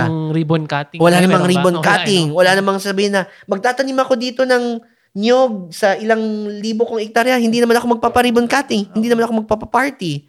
Pero dito sa more corporate na side ng Philippines, magbubukas ng 7-Eleven. Magkano kapital ng 7-Eleven? Sabihin mo, 5 million? Pero may ribbon cutting talaga. Meron talagang, ano, meron talagang videographer na kukunin. Merong show-show, ganyan. Or sabihin mo, merong launching ng ganitong product. Sabon lang yung product. Pero ah, may artista talaga. So, iba. That's why, mahirap intindihin. Same with nung nag-aral ako ng fine arts. Anong course mo na, na gusto? Fine arts Ha, fine arts? Ano ba yan? Ano, gagawa ka ng mga lettering para isasabit sa jeep? Ganon. At dun sa amin, merong sikat na gumagawa, si Giling. So, Giling Art and Sign. Nakalagay, Giling Art and Sign. Sabi nung nanay ko, Mang, ayoko na nga mag, ano, pre-med. Kasi nag-pre-med ako eh. Mm-mm. BS Bio. Mang, ayoko nga mag-pre-med. Gusto ko kasi mag-fine arts. Anong gagawin mo? Magtatayo ka ng art and sign, yung isasabit sa harap ng jeep, yung Pwede, pwede. mga ganun, yung thinking nila. Oo. Pero, nung ano, yung mga kakilala namin na taga dito sa Manila, tapos mamamasyal sila, namamasyal sila sa probinsya noon, tapos tatanungin nila yung nanay ko, anong course ni Ryan? Ah, fine arts, yung mga painting-painting. Ganun. Tapos gaganon yung mga taga Manila, ah talaga? Naku, sa Manila, ano yan? Pero mala, maganda yung fine arts Oh, dito. eh. malaking pera yan. Ganyan. Sa- Ano ba yan? Mga advertising, mga ganyan. Sabi ng mama, nanay ko, oh, parang ganun yung gusto. Wow, grabe. Eh, Naisip yan ng anak mo. Gaganon siya. Tapos siya parang magugulat pa na, ha? Ganun pala yun. So, iba. Ibang Mm. ano. Depende sa environment. Depende sa ano, parang kinalakhan. Tsaka yung ano ngayon eh, yung panahon kasi ngayon different na eh. Like, yung, yung mga nasa creative industry, actually, mas malaki pa ang kita nila kaysa sa mga lawyer, doctors. Yeah. Diba? Basta ma... Totoo ba, mga lawyer maayos. friends ko, doctor friends, totoo ba? Diba? Mal- Feeling I mean, ko. meron. Merong mayaman, Yeah. syempre. Pero Mm. maraming lawyers na, ano yun, notary public. Hindi porket nag-aral ka ng law, ng law or medicine, magkakapera ka agad. Hindi Yeah. automatic yun eh. Depende yun, syempre, kung sisikat ka, kung okay ka man doctor. Ganun din naman sa atin. Mm-mm. Diba, kung magaling kang ano, wedding photographer, im- imagine magkano yung kinikita ni Ryan Ortega, di ba? Ilang million yan per year. Hindi naman. Free travel pa. Oo. Ako kada, ako talaga parang ini-equate ko yun sa ano kung ano yung mga perks na nakukuha ko. Mm-mm. Iba-iba din kasi tayo ng ano ng Yung goal talaga. eh, ng no? goal. Iba-iba din tayo kung paano natin wini-weigh yung things. Iba-iba din kasi yun. Iba-iba tayo ng kinalakhan, iba-iba tayo ng experiences sa buhay, True, true. iba-iba tayo ng ah, kasiyahan. So, ano, walang pwedeng magsabi na mali yung tinatahak mo. Walang pwedeng magsabi sa'yo na itong ginagawa mo ngayon, hindi to tama. Pero paano mo malalaman kung tama o hindi on a personal level? Pinaka-importante sa lahat, para sa akin ha, pinaka-importante sa lahat, Chi, masaya ka. Kahit na wala kang pera? Ano, ano kasi yun eh, ah, ano bang writer? Parang Relative kasi yung dalawang bagay eh. So, an anong, ano ba kasi ang definition mo ng kaligayahan? Parang, magkanong pera ba yung pwede mong sabihing maligaya ka? Mm-mm. Kasi ako, para sa akin, hindi ko kailangan ng sobrang daming-daming pera. Kasi may mga kilala ako na sobrang daming pera, pero pag tinanong mo sila, ba't hindi ka nagta-travel? Hindi, kasi it doesn't define my happiness. Hindi ibig sabihin na hindi ako nagta-travel, wala akong, ah, hindi ibig sabihin na marami akong pera, pwede akong magbiyahe. The other way around, na hindi pwedeng mong sabihin na kaya ako hindi nagta-travel kasi wala akong pera. Mm-mm. Kasi, meron naman akong binibiling mas mahal na bagay. Meron akong kakilala na yung kapatid niya, biyahe ng biyahe. Pero, pag tinanong mo, bakit ka biyahe ng biyahe? Wala kang mamahaling sasakyan. Pero yung kapatid niya na isa, hindi nag hindi bumabiyahe, pero mahal yung mga sasakyan, mga Mm. ganyan. Kasi iba-iba ng definition. priorities. Yeah, oo. Parang, ah, yung, yung kapatid ko, ah 30 na siya, tapos pinupush ko mag-Australia. Mm-mm. Then maraming nagsasabi sa kanya na, ba't ka ba mag-Australia? Dalawa lang kayo ng kuya mo. Sinong magmamanage ng ano? Yung kuya mo, busy sa Manila, ganyan. Sinong magmamanage, ganyan. Sabi ko, hindi, subukan mo lang. Oo. Subukan mo Bumalik lang. na ba? Nasa Australia, Sa siya Australia ngayon. pa rin. Pag Doon na talaga. Oh, pag tinanong ko siya, gusto mo ba't dito? Sabi niya, oh kuya, kasi I find my own space Mm-mm. na parang alam ko na tong space na to akin to. Kahit maliit, pero pag gumalaw ako, alam kong walang magsasabi sa akin na may mali. Pero, Kasi happy ako doon. pero kung isipin mo, yung trabaho niya doon medyo hindi, I mean kung dito, ma- malamang do, ano siya, buhay doon niya. Oo. Right? Pagdating sa Australia, hindi eh. Oo. Pero na-appreciate niya yon na, Na-appreciate niya yung sobrang simple ng buhay. Yung freedom siguro. yung freedom, like sabi ko sa kanya, parang sa Australia, wala kang sasakyan. Sabi niya, oh, pero who, who needs a car na maganda naman transportation? Oo. Yung tipong ganon, yun yung sagot niya. Ah, at saka, parang ngayon, na-realize ko na dati, nung si- simula, parang, hindi, kailangan namin sasakyan. Sana bilhan kami ng sasakyan. Ga- Gumaganon pa siya. Pero ngayon, parang, ay, hindi, hindi naman kailangan. Okay, sa Melbourne, hindi naman yata meron kailangan. namang train, ganyan, ganyan. Tapos, parang sobrang convenient naman lahat Oo. na sa Ang hirap pa may sasakyan eh. Hassle. So, parang sobrang, ano, sobrang, kanya-kanya. Yung experience mo kasi bilang tao, as you grow older, syempre parami ng parami yun. It also define your kind of, ano, Paano yung ano, like kanina nabanggit mo yung happiness? Kasi I'm sure karamihan ng tao, sa, yung magulang nila yung pinakakalaban nila eh. Mm. Siyempre, yung magulang parati sabi, anong happiness? Kina, nakakain ba yung happiness? mm, ano. Di ba? Paano mo lalabanan yung ganong thinking ng parents? Actually, Chi, kung struggle yun ng iba, struggle ko rin naman yun. Totoo lang. Ano lang din siguro, parang darating na sila sa point na hindi sila makikialam sa'yo pag nakita nila na, like ngayon, nakikita ng, feeling ko lang ha, feeling ko lang, nakikita ng parents ko na yung mga anak ko maayos, malalaki sila, tas malalaki na sila, tas mababait, yung ganon, tapos they're go- doing good in school na hindi ko naman sila pinupush. In Oo. fact, yung dalawa kong kids, walang tutor. Ah, pagdating dito sa bahay, ganun, ganun yung routine nila. Darating sila, mag-ayos ng gamit, 'di ba? Nakita mo yung hindi Oo. naman sa dependent sa yaya, marunong sila mag-ano ng mga gamit nila. Akyat sa taas, manunood muna ng TV for a bit. Then later, mag-aaral sila on their own. So parang feeling ko doon doon minsan nakikita ng parents mo kung ano yung ano mo. Like ngayon, maliit pa yung anak mo, baka hindi pa masyadong na-appreciate. Pero pag lalaki na siya, tapos parang anak mo kasi yung parang maging definition mo kung ano mo, paano mo drive yung ano mo, yung sarili mong Mm. sasakyan, di ba? Pag nakita na siguro yon parang, ah, ito yung sinasabi ng anak ko na happiness niya. Okay So, din pala. So, more on prove yourself. Parang yes, ganon. oo. I think ganun yun eh. Pangit man pakinggan, pero in reality, this world is about proving oneself talaga. Kahit na against yung ibang tao. So, parang Oo. who cares? Basta as long as alam mo kung ano yung goal mo. Yes, alam mo sa sarili mo na wala kang inaapakang tao, wala kang minam, walang masam, wala kang masamang ginawa, wala kang pinatay Oo. or basta walang walang masama sa ginagawa Mm. mo.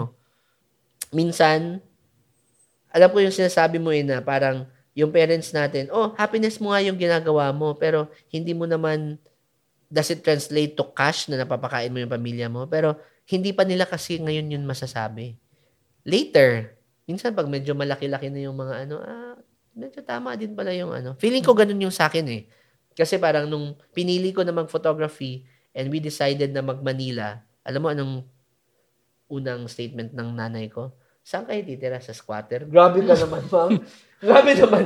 Bakit? Ikaw ba mismo? Papayag ka ba na mag sa squatter kami titira?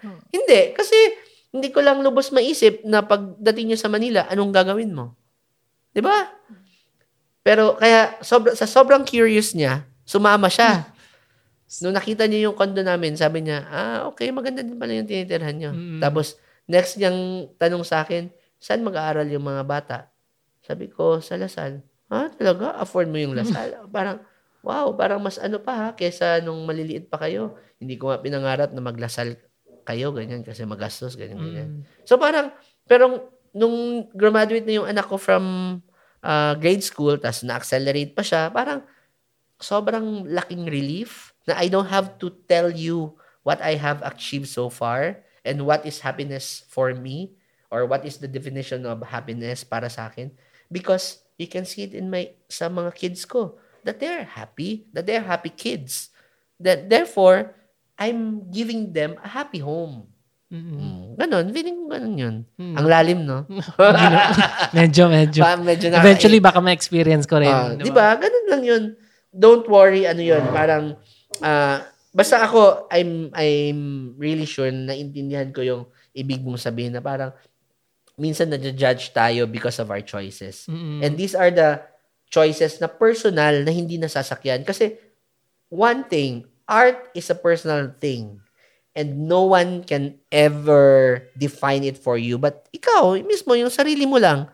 And that art, uh, passion mo yun. Passion translates to uh, happiness. And yun nga, walang kayang magbigay. Di ba? Oo. pero mahirap lang kasi pag ano eh, pag, pinu, pag pinursu mo tapos hindi nag-fail ka, Oo. yun yung mahirap na part eh. Pero, Pero, alam mo, pero you have to risk eh. Yun, ilang yun taon ka na ba ngayon, Chi? Tanda ko na eh. 37? Oh, 37. Pareho tayo, 37. Oo. Pero alam mo, Chi, swerte pa rin tayo. If ever man you consider yourself, if if ever lang ha, you Mm. consider a portion of your career or life as a failure, swerte ka. Alam mo bakit? Kasi na-experience mo yun habang bata ka pa. Mm-mm. You still have the chance to correct it and move forward. Oo. Tsaka ako actually, nag-fail man yung company, okay lang kasi sa totoo yung experience, ang dami kong Hindi, I don't nakuha. think it's a failure, Chi. Mm-mm. Ako, hindi failure yun. Yung, yun nga sinasabi ng iba na parang, yung nakausap ko na may-ari ng isang ah, bridal website, sabi niya, hindi ba, ano, ibig sabihin nun, kung hindi ka natatanggap ng local, it's like telling the world or the Philippine wedding industry that you are not relevant anymore? Sabi ko, I don't think so. Because, nag-ano ka nga eh. Inangat mo nga Oo yung nga, sarili mo eh. up ka eh. Nag-level up ka nga. Paano ka nag-level up? Hindi ka na sa Philippines nagmamarket. Oo. Mas iba na yung scope mo ngayon. Mas nakakatakot. Tinanong niya talaga ako, sabi niya, so, ano yung vision mo in in 2021? Parang ganun. Sabi ko, though 2021, meron pa rin akong local na natanggap kasi it was booked two years ago. Ganyan. Which is fine, ganyan. Pero, yung local na yun, sa ano yung kasal nila? In an island. So, parang, part pa rin yun ang goal ko na Oo. mamamasyal pa rin Travel ako. pa rin yun. travel pa rin. So, parang yun na yun. Next time, pag may nag-inquire sa akin, parang papunta na doon. Mm. Parang, ang dami kong, sabi ko nga, ang dami kong kakilalang photographers na fina-follow na ganun na yung ano nila, Oo, path like nila. 20 plus weddings lang nga in a year. Oo. Ah, hindi na yung, di ba sa atin, 100 kung Si kaya ano, 100 plus. si go. Jose Villa, 12 weddings, okay na siya. Pero grabe naman makasingil. Oo, Di ba yung kay Vicky Bello, magkano ba yun? Oo, di ba? So, yun, parang, yun nga, kanya-kanya, kanya-kanyang definition. Yung iba naman, meron ako nakausap the other night, ang reason niya naman na importante pa rin daw yung frequency sa kanya, kaya kahit mababa yung sing, mababa yung bigay, nagda-dive daw siya kasi importante yung frequency. Kasi Mm. kung walang frequency, wala daw siyang ma-advertise. Mm-mm. Sabi ko, true, tama yun. If you are uh, going after the volume, di ba? Pero if you're going after the quality of the wedding or the kind of wedding that you want to shoot, hindi mo habulin yun. Ang habulin mo, saan ba yung wedding na to? Oo. Saan ba to gagawin? Ganon, ganon lang yun. Kanya-kanyang definition ng happiness. Oo. Oo. Yung iba, makikita mo, kasama natin sa wedding industry, shucks, as far as I know, bago lang to, bago lang nakaipon. Bakit tumbok ka agad nila mahal na gamit yan? Eh, ganun yung definition ng Mm-mm. nila ng kaligayahan. Oo. Wala tayong magagawa. Darating man ang time na hindi pala sila nakaipon, then hindi mo na problema yun. Problema na nila yun. Oo. Di ba? Ano ka na lang, magiging audience ka na lang na Oo. nakita na, ah, ah, eto, lumagapak na. Pero pag naging successful naman, Oo. good for them. Good for them. So, hindi Good mo kasi alam kung ano talaga eh. Oh, yes. Yan. Di ba? Kahit minsan sabihin mo, ay, ang gastos naman ito. Pero, baka mamaya, after 30 years, nandyan pa rin sila. So, who are we to Yes. judge them? Exactly. Yes. So, last question. Okay. So, what's next for Ryan Ortega? What's next? Ano, ngayon, parang, ah, ang pinaka-goal ko talaga is, ah, ano, ang pinaka right term siguro is immersion. So, gusto kong mag, gusto ko mag, ano, gusto ko mag blend in sa iba't ibang possible kong gagawin next year. So, Like, isa na yon ah, gusto kong gusto ko nang mag-join sa family business namin. Pero gusto ko yung I want to bring something new. I want to bring something different dun sa pinapractice nila. So isa yon gusto ko mag-aral ng ah, paano pinaprocess yung chocolate yeah. Oh, gusto ko ng ano, gusto ko mag-aral ng paano gumawa ng gelato. Pero as a wedding photographer, As wedding photographer, tuloy pa ba? Go pa ba? ah, yun, more on destination talaga yung gusto ko. Pero second team plano mo. Hindi. Hindi Parang, talaga okay, no? oh, parang para sa akin, dinisign ko kasi talaga siya na ako. Ah, the other day, meron akong inquiry for for US. Tapos, sabi ko, sabi, na-share ko dun sa kaibigan ko, sabi niya, ako na lang mag-shoot. Sabi ko, alam ko, kayang-kaya mo yung shoot. Pero, yung mga dinidemand sa akin ng client, parang nahiya ako na i-demand ko rin yun from you without paying you. Sabi niya, like what? Sabi ko, for example, Indian wedding. Two days kita babayaran. Yung ah, main two events. Whole day yon. Pero, hingin kong libre sa'yo yung ano, Mendy. Sabi niya, ilang oras yon? Sabi ko, whole day din yon. Pero pagdating mo doon, upo ka lang, shoot-shoot konti, usap-usap sa family. Tapos may time na baka pwede ka umalis. After two hours, balik ka lang, shoot mo ulit ng portrait kung tapos na ang Mendy. Tapos, hingin kong libre yon. Kasi kung ako ang nag-shoot nun, yun yung libre ko, Mm. nililibre ko yun sa couple. Oo. Oh. Pero di ba hindi ka papayag kasi trabaho yun on your end. Kasi hindi ikaw ako. Oo. Yung passion ko, alam ko passionate ka sa trabaho mo. Pero yung extra passion ko at saka yung extra service ko, hindi ko pwedeng i-demand sa'yo without paying you. Mm-mm. Right? Yes. Pero kung ako yun, sabihin ko, okay lang. Buti na yung hingan akong libreng oras kesa libreng item. Oo. Kasi ang item, babayaran ko pa. Or let's say, sabihin niya, pwede Ray, libreng album? O, gastos pa ako sa album. Pero pag sinibre, Ray, pwede libreng ano, Ray, ah, prenup? O Mm. sige. Basta okay lang. pagkain lang. Basta pagkain lang. Basta masarap na food. Okay Ah, na 'di ba? So, Yes, yes. 'yun, parang kaya hindi talaga, parang hindi ko na design yung ano, hindi ko minold siya na magiging second team. Kasi nag-attempt din ako, Chi, maraming times din. Yung isa ngayon, yung sa Davao, yung Layag Studios. Mm.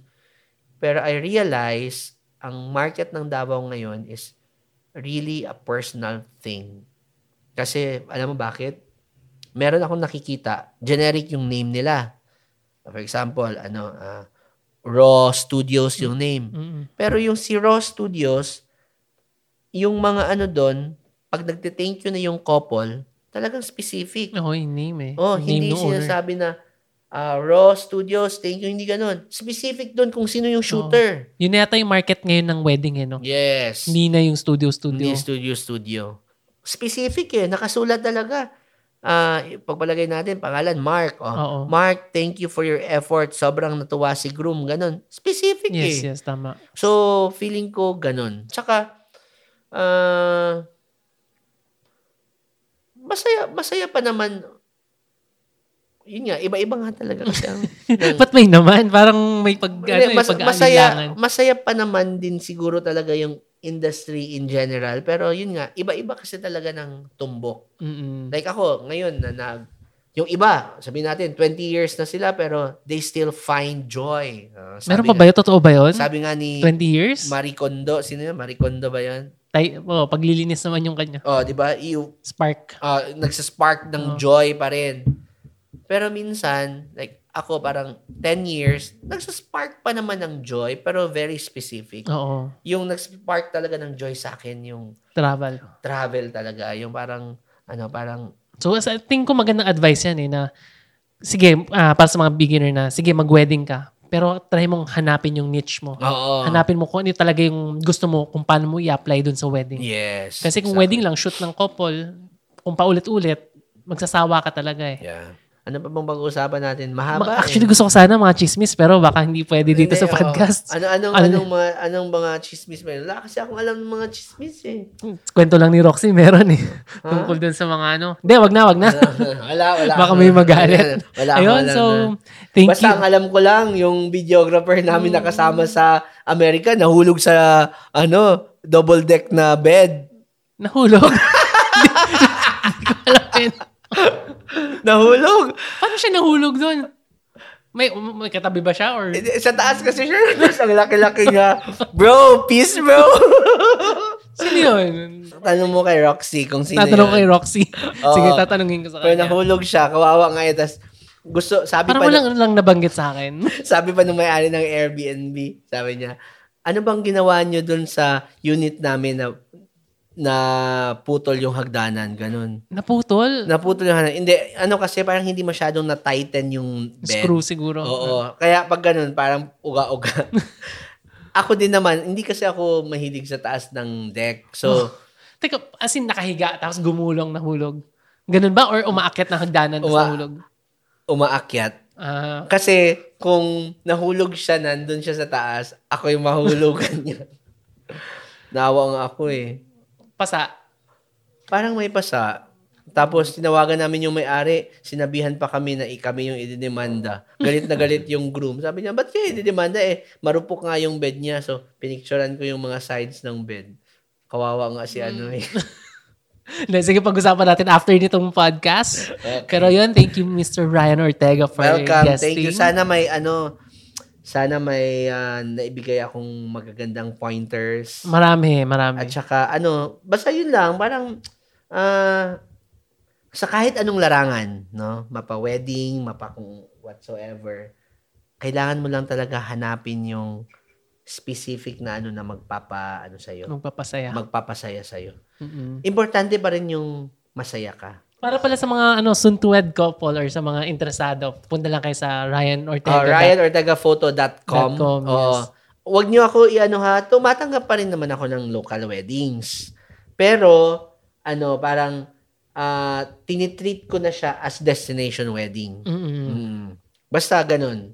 So, ibig sabihin nun, pupunta ako sa wedding mo na wala ka nang i-worry. Hindi mo na i-worry kung saan ako ititira. Basta ganun. Yun yung ano, yun yung perk ngayon ng pagiging na consider ko siya as ano. Parang yung rate ko na binibigay, flat rate na yun. Wala nang add-on ng mga airfare. Ah, wala nang hotel, walang transpo. Wa- Wala na, ganun. Meron akong flat rate na lang Oh, ngayon worry-free. worry-free destination package. O na ano na pagdating ko doon, hindi mo na ibubook yung hotel ko. Ako nang bahala doon. Kita ko nga dun sa website mo eh, na parang ah, lahat ng ano, kahit saang party ng Pilipinas, wala ng out of town Oo, fee. ang ano ko, whole Philippines walang out of town fee. Ang ginawa ko, meron akong specific rate for every city. Mm-mm. So, yung mga taga Mindanao, of course, malaking advantage yun kasi taga doon naman ako. Mm-mm. So, may mas mababa yung rate ng konti. Mm-mm. Tapos kung medyo lalayo na ng Davao ng konti, meron din ganitong Oo, rate. so per city ang rate. yes, oo. Pag sa Antarctica ka, medyo Oo, mahal. Depende, depende yun. Oo. Tapos pag mga Oo. abroad, ah depende kung saang ano. Ah, ito pala, tip to sa mga gustong mag mag ano, tumanggap ng weddings abroad. Yung rate mo sa Pilipinas, hindi pwedeng i-convert mo lang yon para yun na yung rate mo sa Amerika. Okay? Pero yung rate mo sa Amerika, hindi automatic na applicable yon sa Australia. Mm-mm. Okay? Iba-iba yun ha. Kasi kailangan mong pag-aralan yung spending power ng every city. Mm-mm. Yon, that's number one. Kailangan mo pag-aralan yung spending power ng client mo. So, ikakasal sila sa New York. Ah, wow, New York, most likely makaka-afford to sa ganitong rate ko. Pero hindi sila nurses. Ah, hindi sila nurses. Anong work na? Ganito yung work na. Ah, most probably hindi nila kaya yung rate na ibibigay ko na na madalas na kinukuha ng mga nur- nurses sa akin. Ganun So adjust, adjust pa rin. adjust adjust pa rin. Basta para hindi naman yung dating parang binabastos mo yung mga local suppliers. Ano lang, wag mong babaan yung ano, mag-research ka talaga. Mm-mm. Every city in or every state in America has different ano talaga ah, parang idea of rates dapat. Mm. Oo. So, you can charge as much as what you charge in New York kung yung inquiry mo is New Jersey.